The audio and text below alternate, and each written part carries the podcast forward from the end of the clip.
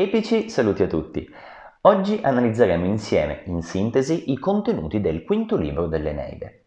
Dopo il difficile, doloroso, faticoso distacco da Cartagine e da Didone, Enea riprende il suo viaggio verso il Lazio. Prima però fa una tappa in Sicilia, a Drepano, dove viene accolto da Aceste, figlio del dio fiume siciliano Cremiso e di una troiana, Egesta, e proprio in virtù di questo sangue troiano che scorre nelle sue vene, Aceste accoglie Enea e i suoi uomini con gioia.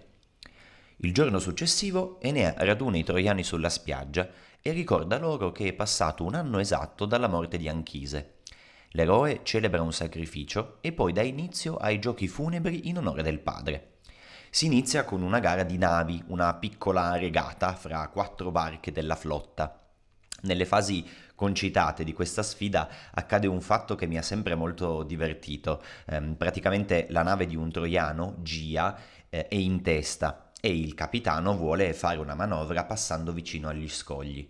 Il timoniere, Menete, è un po' timoroso e fa effettuare alla barca un giro più largo e così però l'equipaggio perde la prima posizione e, e, quindi Gia, arrabbiato con Menete, lo butta in mare fra le risate dei troiani che assistono ai giochi. Dopo questo episodio così più divertente seguono una gara di corsa vinta da un giovane di nome Eurialo, di cui sentiremo ancora parlare nel nono libro, e altre sfide di vario genere. Eh, mentre si svolgono i giochi, Giunone, che mai l'antico rancore verso i troiani saziava, invia la dea Iride affinché convinca le donne troiade a impedire la ripartenza. La dea prende le sembianze dell'anziana Beroe e le istiga a dar fuoco alle navi, facendo leva sulla stanchezza accumulata in sette lunghi anni di viaggi in mare. Perché ripartire ancora? Perché andarsene da un luogo in cui ci si può fermare? Gridando queste parole, Iride, Beroe, scaglia per prime i tizzoni contro le navi. E le altre donne tentennano, ma quando vedono Iride che si rivela, spalanca le ali e si alza nel cielo, stupite da questo prodigio, lanciano anche loro tizzoni contro le navi. Ascanio le vede e lancia l'allarme. Enea quindi prega Giove che manda una pioggia a spegnere l'incendio. Dopo aver scongiurato questo sabotaggio, su consiglio del vecchio naute, Enea decide di lasciare a Drepano le donne stanche di navigare, i vecchi e gli invalidi. C'è chi resta e ci sarà chi parte di nuovo, quindi gli ex compagni si salutano e intanto viene fondato un tempio in onore di Venere. Proprio quest'ultima si reca da Nettuno e prega il dio di vegliare sulle navi troiane in viaggio per l'Italia, perché teme l'ira e il rancore di Giunone. Il dio acconsente e le promette che i troiani arriveranno sani e salvi nel Lazio. In cambio della salvezza di tutti, però, Nettuno chiede la vita di un troiano e così accadrà.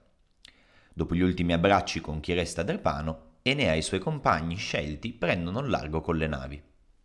Di notte il dio sonno tenta il timoniere Palinuro affinché si riposi. Il giovane resiste, allora il dio piega la sua volontà toccandogli la fronte con un ramoscello imbevuto con l'acqua dell'ete. Palinuro cade in mare addormentato, ma non muore affogato. Nuota per tre giorni e per tre notti e arriva sulle coste italiane, più precisamente sulla costa della Campania meridionale, nel Cilento. Appena giunge a riva, però, viene massacrato dai barbari che abitano quel paese e il suo corpo senza vita viene lasciato sulla riva.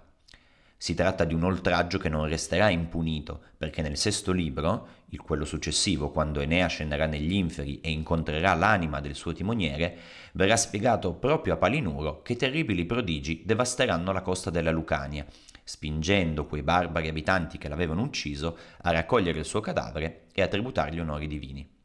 Tornando alla fine del quinto libro, invece, dopo che Palinuro cade in acqua, Nettuno guida la barca finché Enea, accorgendosi con dolore della scomparsa dell'amico, prende lui il timone. E con questa dolorosa consapevolezza di Enea che realizza che Palinuro molto probabilmente è morto, si conclude il quinto libro dell'Eneide.